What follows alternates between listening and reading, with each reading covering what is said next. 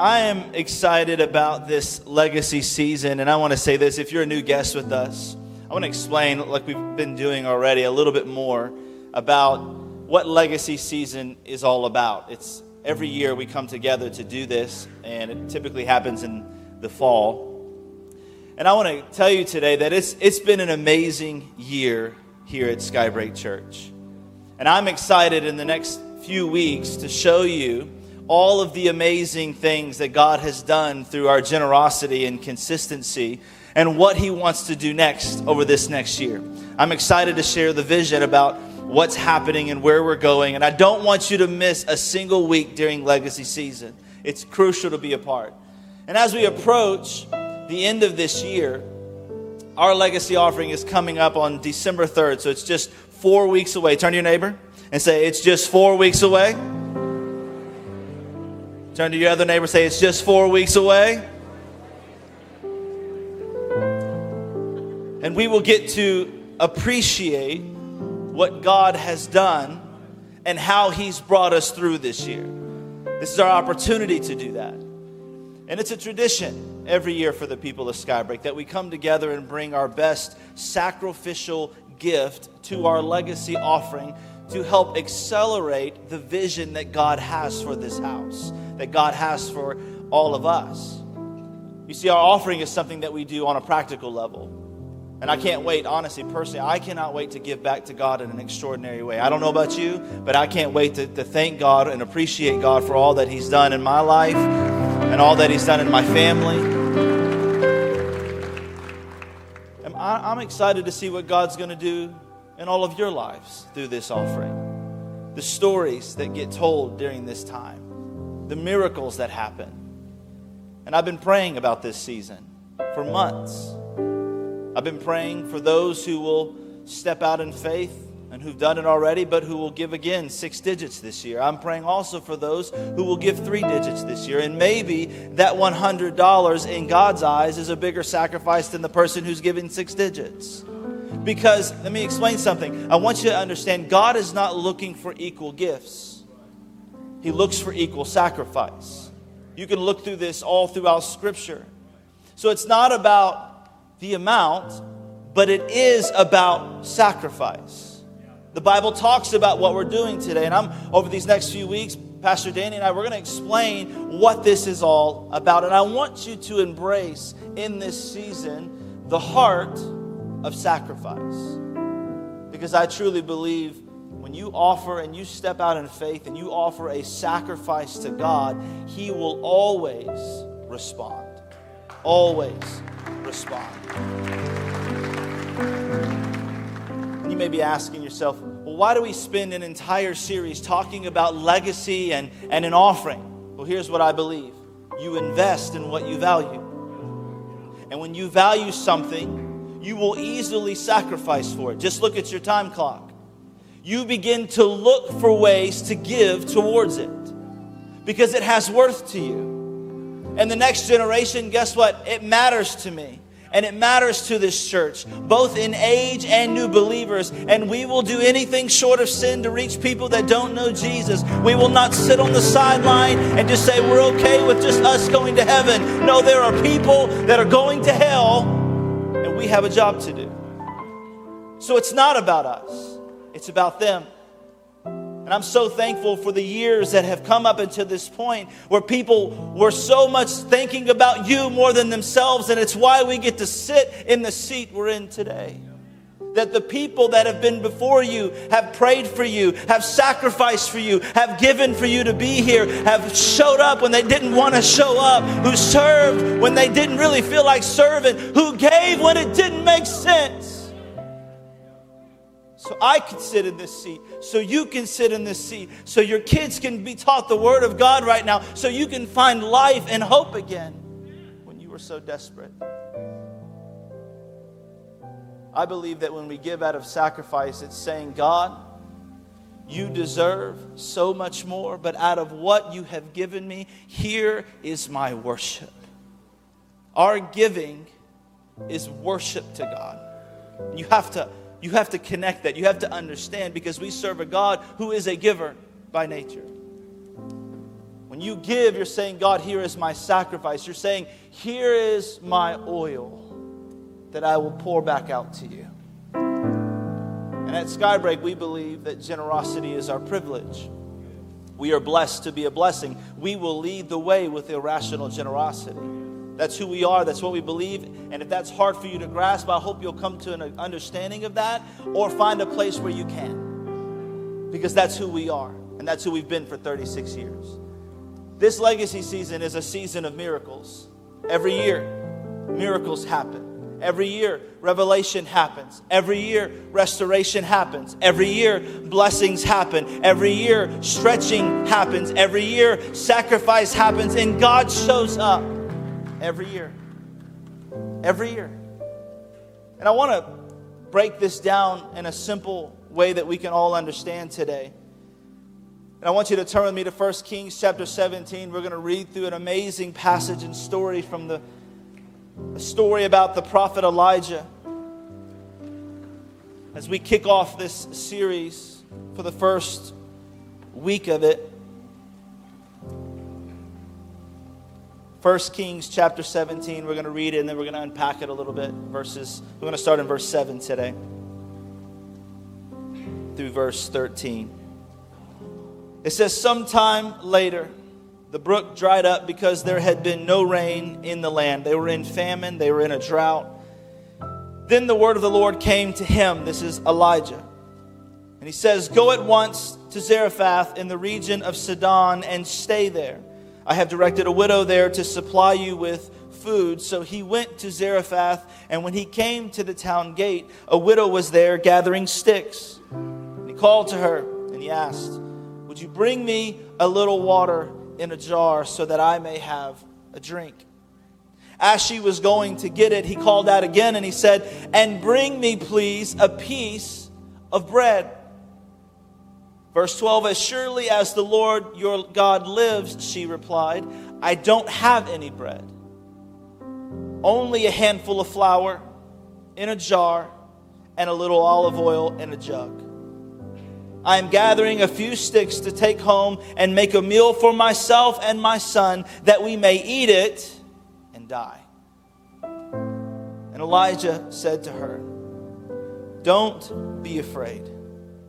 Go home and do as you have said, but first, someone say, but first.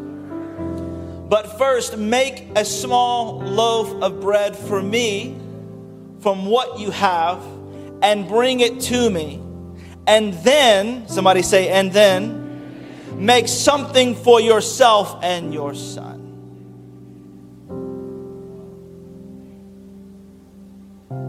But first, make a small loaf of bread for me from what you have.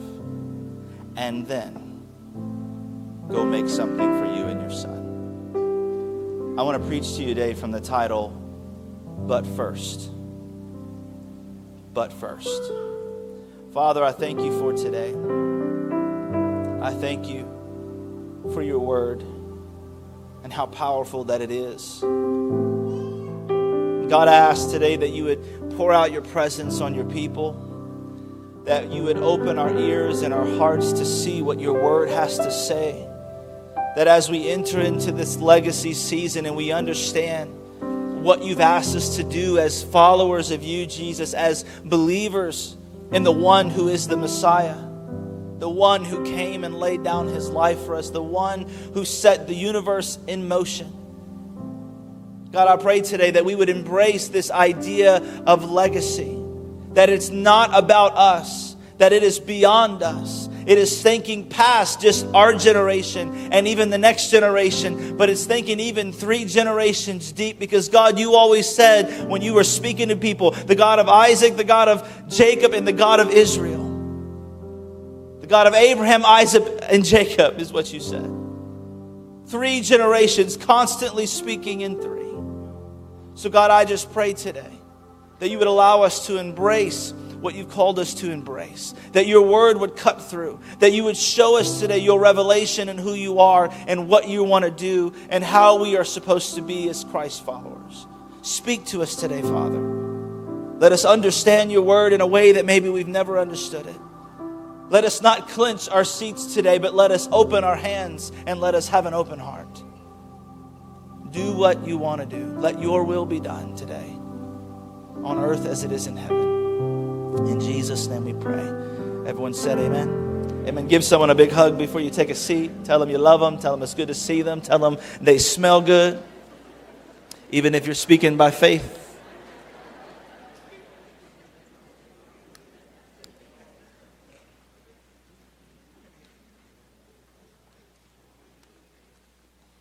Has God ever asked you to do something when you were in a season of a drought? Like, has He ever asked you to do something that seemed irrational, that didn't make sense when you were in a season of lack, or so as you feel? Maybe, maybe the drought was relationally. Maybe the drought was in your state of mind. There was just this void and this this emptiness, there was an absence. Or maybe, and maybe this is where we feel it most when God speaks to us, it's in our money. Somebody look at your neighbor and say, Oh, today it is. Look to your other neighbor say, It's the money talk. Hold your purses. I don't know about you, but I hate that feeling. I hate that we can feel this isn't in my notes, but I believe this is something God wants me to say. I hate that we feel the anxiety when the Bible says the word money. Because it shouldn't feel that way. It shouldn't feel, we shouldn't feel guilty for the Word of God. Yet, oftentimes, we feel guilty. And I will tell you that guilt is not guilt, that guilt is probably conviction. It's probably coming from a place of lack of understanding. And where there is ignorance, there is darkness. And that's where the enemy likes to live, is in darkness. But when you bring something to light, God says there is, there is freedom in truth, and it will set you free. And today, that's what I want to do. I want to talk about the basis of tithing, and I want to talk about what it is and what God has to say about our money. Because oftentimes, God will ask you to do something in a season of drought so He can show you and He can remind you of His power. Because oftentimes we forget how great He really is and that He is a follow through of his word, that he will do what he said, that he is a promise keeper.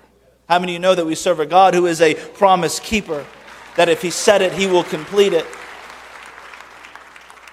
So, as I begin to study and prepare for our legacy season this fall, I, I kept being drawn to this passage in 1 Kings chapter 17. God kept bringing me back to this passage over and over again. And I got to be honest with you as I read it again and again, I became irritated.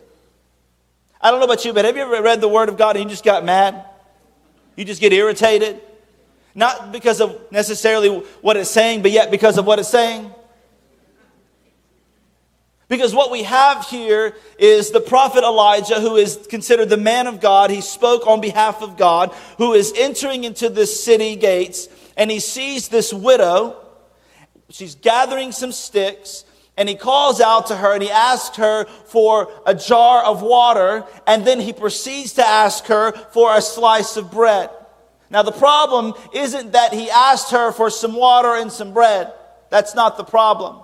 What made me irritated, what made me want to throw something, was that based on her situation, he proceeded to tell her to go get it anyway.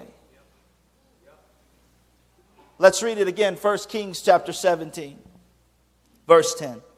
So he went to Zarephath, where he came to the town gate.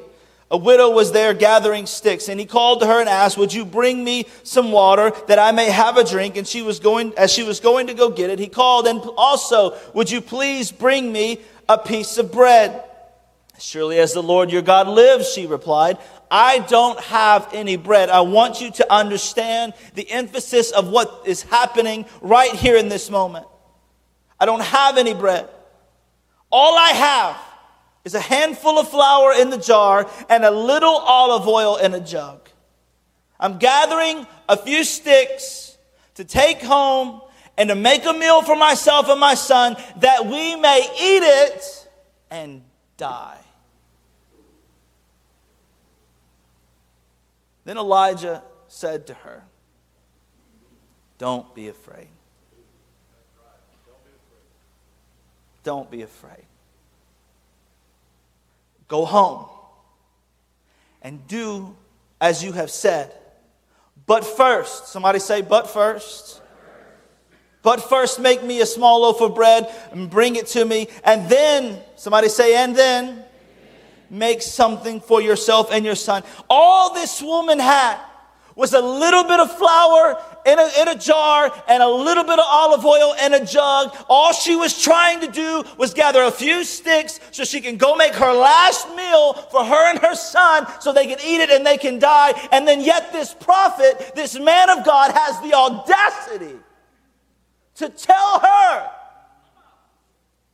go do what you're going to do, but first, but first, Make me a small loaf of bread and bring it to me so I can eat it, and then you can go make what's ever left over for you and your son. Can you believe that he said that? I don't know about you, but I read that. I was like, Lord, this prophet, he needs something. He needs more of you, Jesus. Can you believe that God would ask you to first give him some bread. When what you feel like you have is only enough.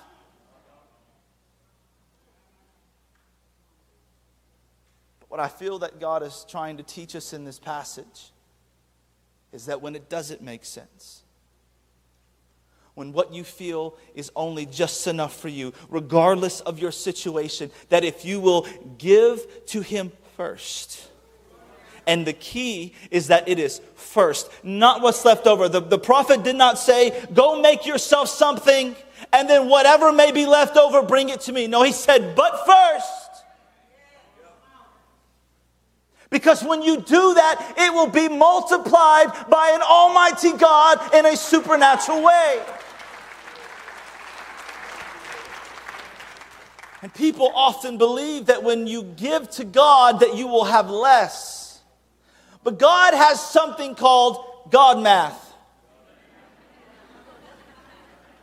Y'all all know what I'm talking about right now. He has ways that you cannot math it. But yet he multiplies it to be enough every time. It's called God math. I know y'all have heard about girl math. How many of you have never heard about girl math? How many have heard about girl math? Like if you have cash in your wallet and you use it, it's girl math, it's free. It didn't go on the card, it didn't go on my account. If I have to spend 20 extra, five extra dollars so I can have, or sorry, 20 extra dollars so I can have the $5 delivery free be free, I will spend the $20. That's girl math. If I return something to the store that I didn't use and I use that money to buy something else, it's girl math. It's free.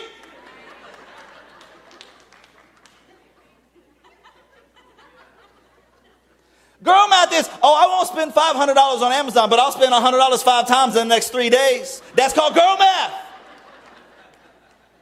All the husbands are like, yes, girl math. There's also a thing called chicken math. Anybody got chickens?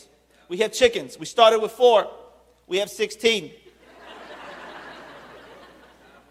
That's how it works. You buy four, one died, one we thought ran away, just went on a little round, a little bit on a walkabout for about three days. So we got four more. And then it showed back up. And then somehow, when we left with the other four, we also left with about 18 eggs that were being put in an incubator in my house. And now we have 16. It's called chicken math. You can't just get one, you have to get two because it needs a friend. You can't have a six week old and an 18 month old at the same time. You can have two six weeks old and then an 18, 18 month olds because they need a friend. It's called chicken math. Guys, you have something called hunting math. Because every week's a new season. Babe, but you know, that was archer season. And now it's gun season. It starts over. It's like a new day. I went last week, that was last week. Now it's a new week. It's called hunting math. I got to do it over again because I got to keep my game up. It's called hunting math. Well, let me explain something to you. God has something called God math, the God math factor.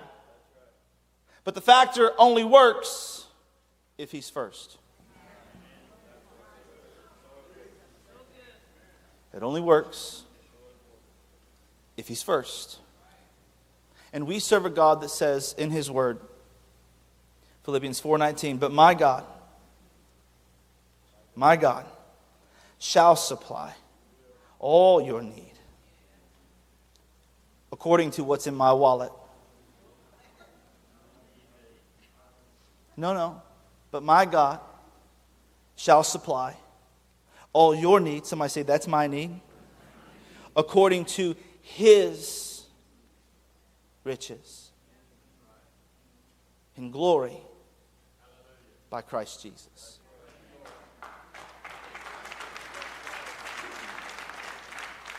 That's the Apostle Paul writing. And then, then you've got Matthew 6, 6, 633. Jesus saying this says, But seek first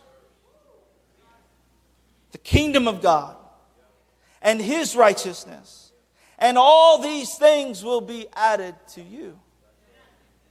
So you've got Paul who's in prison in Philippians 4, by the time we're there, he is in prison writing this to the church that's saying that while he's in desperate need, while he is chained up, locked up, and ain't getting out anytime soon, he says, But my God shall supply all your needs. And then you've got Jesus who just before all that comes up and he starts talking to the people and he's shouting out in Matthew 6 that, but seek first not last, not second, not 87th. No, but seek first the kingdom of God. And then you've got Elijah going all the way back to the Old Testament in 1 Kings 17. I think there's a little bit of a trend here going on where he says, but first.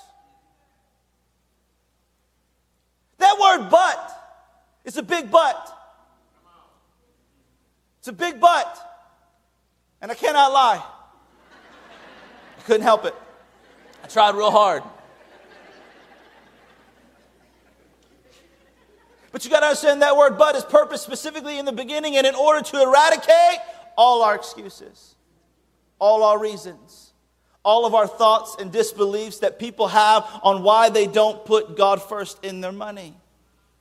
That but is there for a reason. And I want you to understand today that the foundation of the Christian life is to follow Jesus with all that we are, holding nothing back. That's what the Bible asks us to do.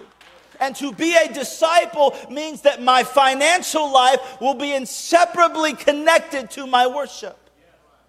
To be a lover of God is to be a giver.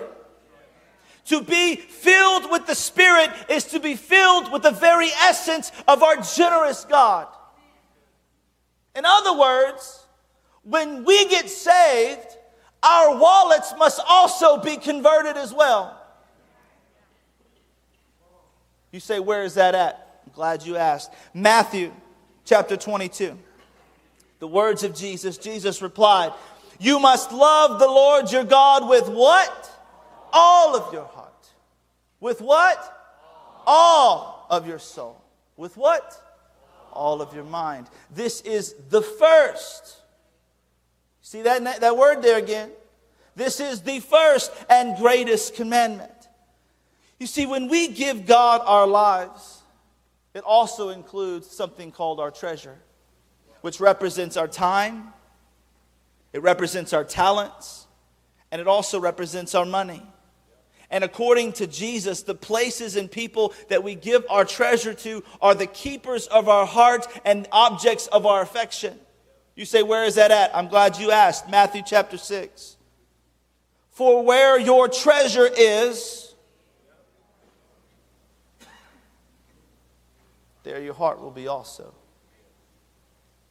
We are to serve the Lord with all our heart, all our mind, all of our soul.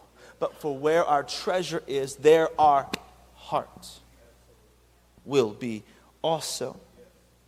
So, tithing is the practical and consistent way that we put God first in our lives and develop healthy spiritual habits.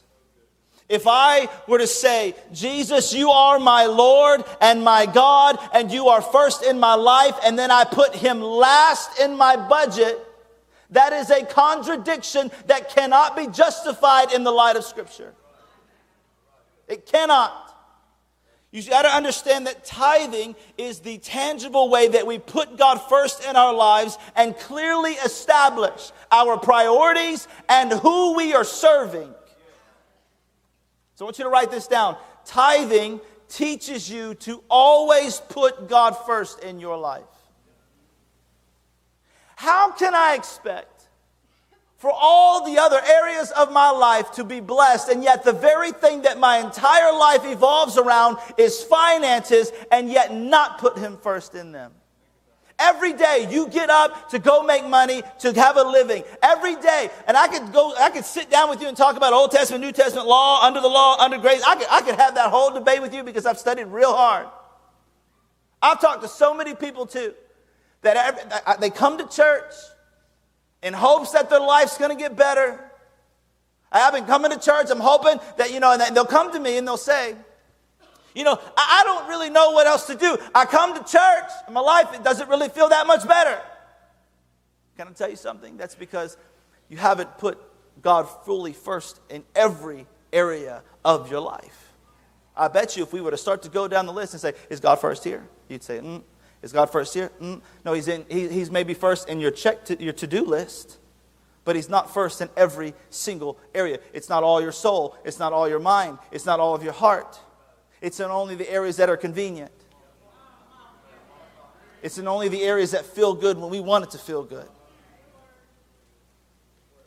But you, he isn't truly Lord unless he is Lord in every area of your life.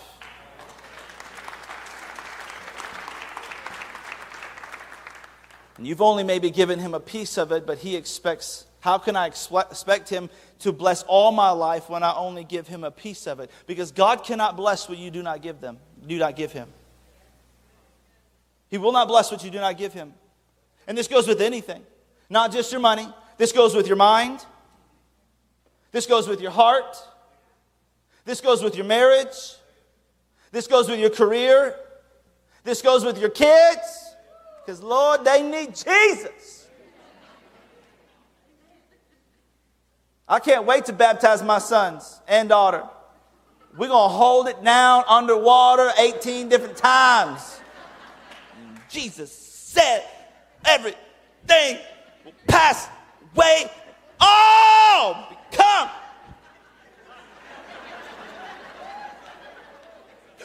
new. That's right, in the name of Jesus. Suck that new air in, baby.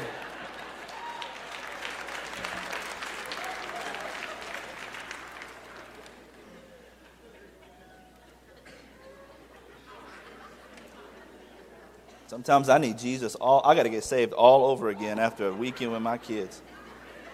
Mm. But I can't expect God to bless what I don't give him. I can't expect him to bless my business if I don't give it to him. So let's let's talk practically today over the next few minutes because we got somebody else coming in here in about an hour ready to have church. We're going to talk to them too.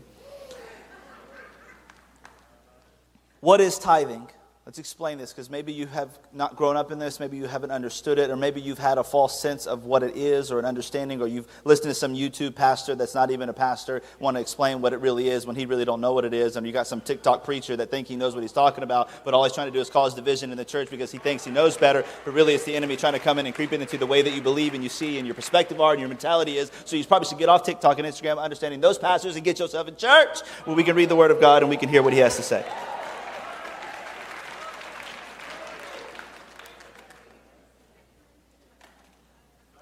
That wasn't a, a microphone, but I should have dropped it. That was a phone. what is tithing? Here's tithing. Tithing is the spiritual practice of giving back to God the first 10% of all that we earn. Simple, that's what it is. It's easy to understand when you break it down like this. The word tithe comes from the number 10 in Hebrew. That's what it comes from. And it means a tenth. So, simply put, if you make $100, you earn and receive in any form or fashion $100, the first what goes to God? The first 10, that's 10%. Go back to math. First 10%. So if you get 100, the first 10 is God. It belongs to Him. All of it really belongs to Him. He just asks for a piece. But tithing, let me explain this tithing should be a starting point, not a goal to achieve. And that's where we get it. Well, let me start with 2%. No, that's not tithing. Tithing is 10%. It is the biblical standard. Old Testament, New Testament, you can read it, you can understand it. It was a biblical principle. So if I give five, I'm offering five. I'm not tithing five. Tithing is one tenth of everything that you earn. And here's the most famous verse that's taught in every church you'll walk into to support the principle of tithing, and it can be heard in most churches on a regular basis. You've heard us even preach about it here because it is truth. Malachi 3:10. It says this, "Bring all the tithe into the storehouse." What is that? Let's stop that for a second. What is all the tithe? That's my whole 10% into the storehouse, which is my place of worship. Let me also explain something. Giving donations to other causes is great, and you should do that. You should give to the needy. You should give to the poor. You should hand a dollar or ten dollars or whatever you feel led to give to people that are on the street when you feel led to do it. Or buy them a meal. You should do those things. But let me explain something. You cannot call it your tithe. The tithe is meant to be brought to your house of worship. That is the tithe. So give 1% away to something else, but that is not the tithe. You do not take away from your tithe to give to other organizations. You give to where you are fed, you give to where you are worshiping. I want to make it really simple and, easy to understand. Bring all the tithes into the storehouse so there may be food in my temple. If you do, says the Lord of the heaven's armies, I will open up the windows of heaven for you. I will pour out a blessing so great you will not have room enough to take it in. Try it, he said. Oh, I love when the Lord says that kind of stuff. Because, matter of fact, this is the only place he does say it. Try it, he says. He said, Put me to the test. You know, when you ever got in a fight with somebody or about to get in a fight with someone, they said, Try me. I wish you would. You ever had that happen? I have. I, will say it. Try me. I tried it. The Lord says, try it. Put him to the test. The only place in Scripture that you will find where he says, try it. You see, our God is in the business of multiplying. Look through all through Scripture. You can go back to the story of the five loaves and the two fish. They robbed a little boy. and They, no, they did. They, they, the little boy offered his five loaves and his two fish, and he multiplied the five loaves and two fish to feed thousands. It says 5,000, but when you understand Scripture, they only counted men that were present. They did not count their entire family. So it says 5,000 men and their families. So God multiplied five loaves, two fish to feed thousands and had 12 baskets left over. We serve a God that is a God of the multiplication. It's called the God math. And I want to share with you some statistics of what our nation has done in the past few years by just giving as they felt led. This is heart wrenching. I want to, I want to show this to you that currently Americans give, the first one, 1.1 to 1.4% of their yearly income to various causes and charitable organizations. That number has declined in the last few years. Second thing, American Christians give 1.5 to 3.1% to their church and other charitable organizations. That number has dropped even more in the past few years. Ready for another one? Four out of 10 church attendees give nothing to their local church. There is someone on your row who does not give. I want you to think about that. Multiple. Here's another one. You ready? Only one out of 10 regular church attendees give a consistent percentage, not even meaning the tithe, of their income to their local church. One out of 10. The national average of people who tithe today to their local church is currently 4% of all church attending Christians. 4%. Those are some alarming statistics that should quickly answer the question as to why our nation is in need of revival because God clearly does not have our hearts. And also in those line of statistics, you have to ask yourself, what would happen if God's people gave according to biblical precedent? How many lives would be changed? Could we expedite world evangelism and eradicate world hunger through the church? Could we care for our cities and be a light into our world that cannot be hidden? Could we eliminate poverty in our nation and the nations of this earth? Could we take care of every widow and find a home for every orphan? Could we experience the outpouring of the Holy Spirit that resembled or even exceeded the book of Acts? The answer to all of those questions is yes, yes, yes, yes, and yes. Not to mention the personal blessings on our families, on our lives, on our businesses, on our churches of millions of Christians who are currently attempting to make it outside of God's giving plan and divine economy. But first, make me a small loaf of bread. God doesn't ask for a lot, He just asks for a small loaf.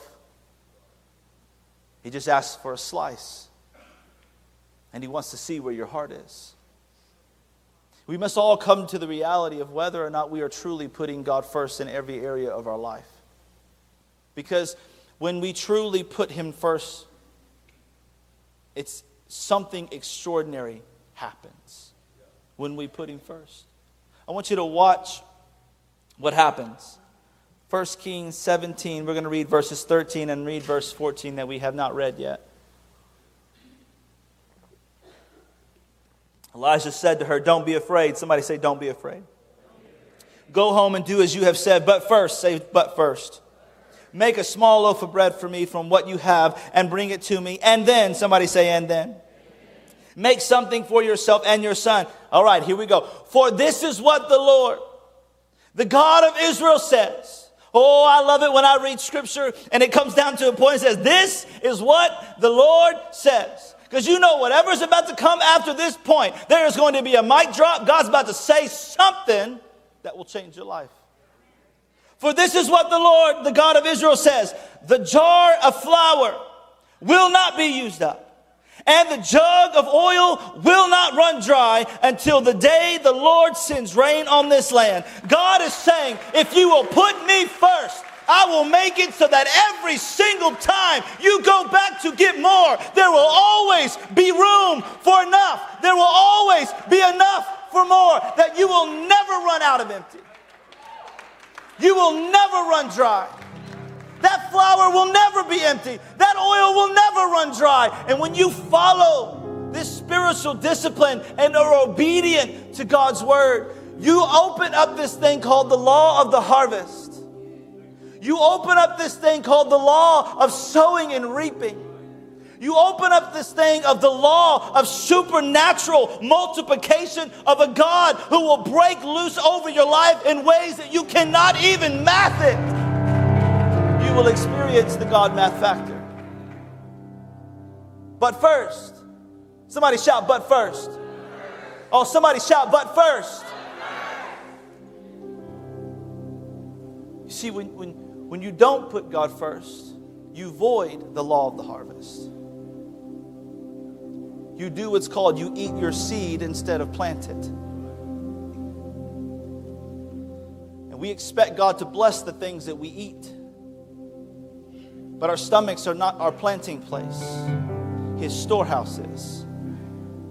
So let's just ask the question. You're like, why are you talking about this today? Because two things. Very simple, very easy. One, and first and foremost, God wants to bless you.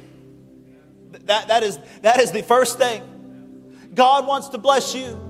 He wants to do something in your life. He wants to bless you. Tell your neighbor, say, God wants to bless you. Now tell your second best choice that you, you didn't tell first, that they know it. Tell them God wants to bless you too. Oh, I don't know if you believe it. Do you believe that God wants to bless you? Because I don't feel like I'm hearing in your in your in your voice today, your articulation is not up at a level 10 like me. Because God wants to bless you. He wants to bless you. Second thing is building a legacy begins with the first. You can't build a legacy without the first. And I'll just say this while we're leading up to these next four weeks. I, if you do not practice tithing yet consistently, I would rather you not give in the offering and start tithing instead. Let that be your offering because your life will be forever changed by it and on a greater level. And as your pastor, I would rather your life and finances have God's favors, God's favored hand on it above anything else than giving in some offering to help further the vision of this house. I would rather your life be blessed. Hear me, understand it. I've practiced this since I was a child. You can't tell me any different. I've been where there is lack, and I've been where there is abundance. And that abundance only comes from the Lord. And it comes in trusting in Him when it don't make sense. And it comes with the first, not the last, not what's left over, not if I can afford it. I cannot afford not to. I cannot afford not to. I would much rather God bless my 90 than me in my own intellect handle my 100 because we are dumb to do it in ourselves. And you may say, well, there's some people who are successful, they ain't even a Christian. Good. Imagine if they tithe. We asked the wrong question. Well, they don't tithe. Why should I? Imagine if they did. It's all about perspective. Imagine if they did. Some of you today, like, you know exactly what I'm talking about.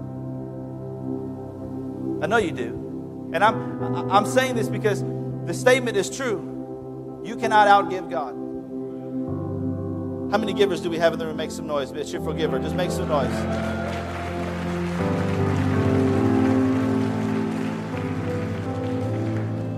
So today, some of you are having a heart check. Let's be real. Some of you, you're going to go home and you're going to rework your budget. And I commend you for that. Some of you are going to go get a budget because you don't have one. And you're going to learn how to spend wisely and you spend less than what you earn, and you give God the first, you're going to go home and you're going to figure that out today. Because God's supposed to get the first. You're going to learn the principle of, of, of the first today. Some of you, you're going to step up from where you're at. Remember, the tithe was set as a law in the Old Testament. That was the standard. New Testament giving is beyond that. They gave everything. So we want to talk about, well, what's under the law? Abraham wasn't under the law. We, we, we can go there.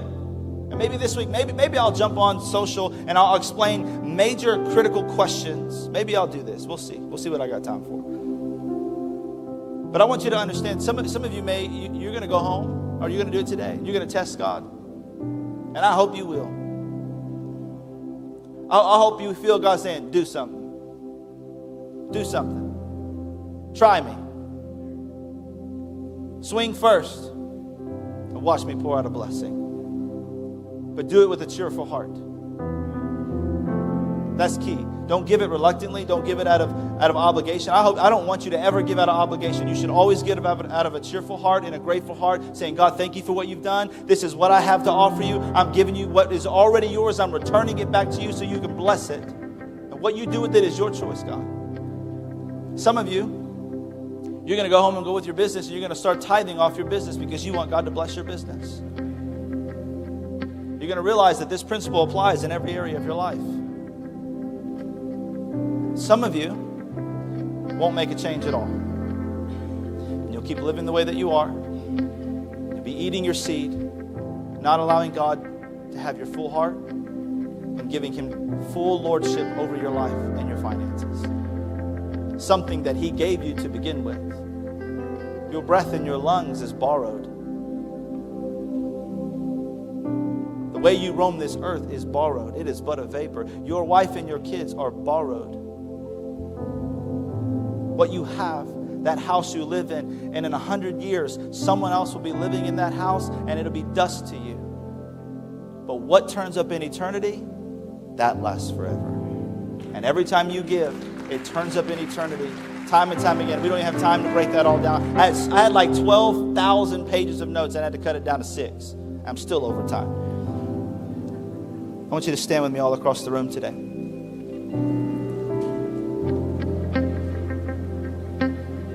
Because I want to pray for those of you today that you want to make a change. With every eye closed, just in an atmosphere of surrender. I want to pray for those of you who want to make a change. Maybe you're not a tither at all. Or maybe you give every now and then, and when you do, it really isn't the tithe. And maybe some of you, you, you once did, but you, you lost the spiritual habit and discipline because life got in the way.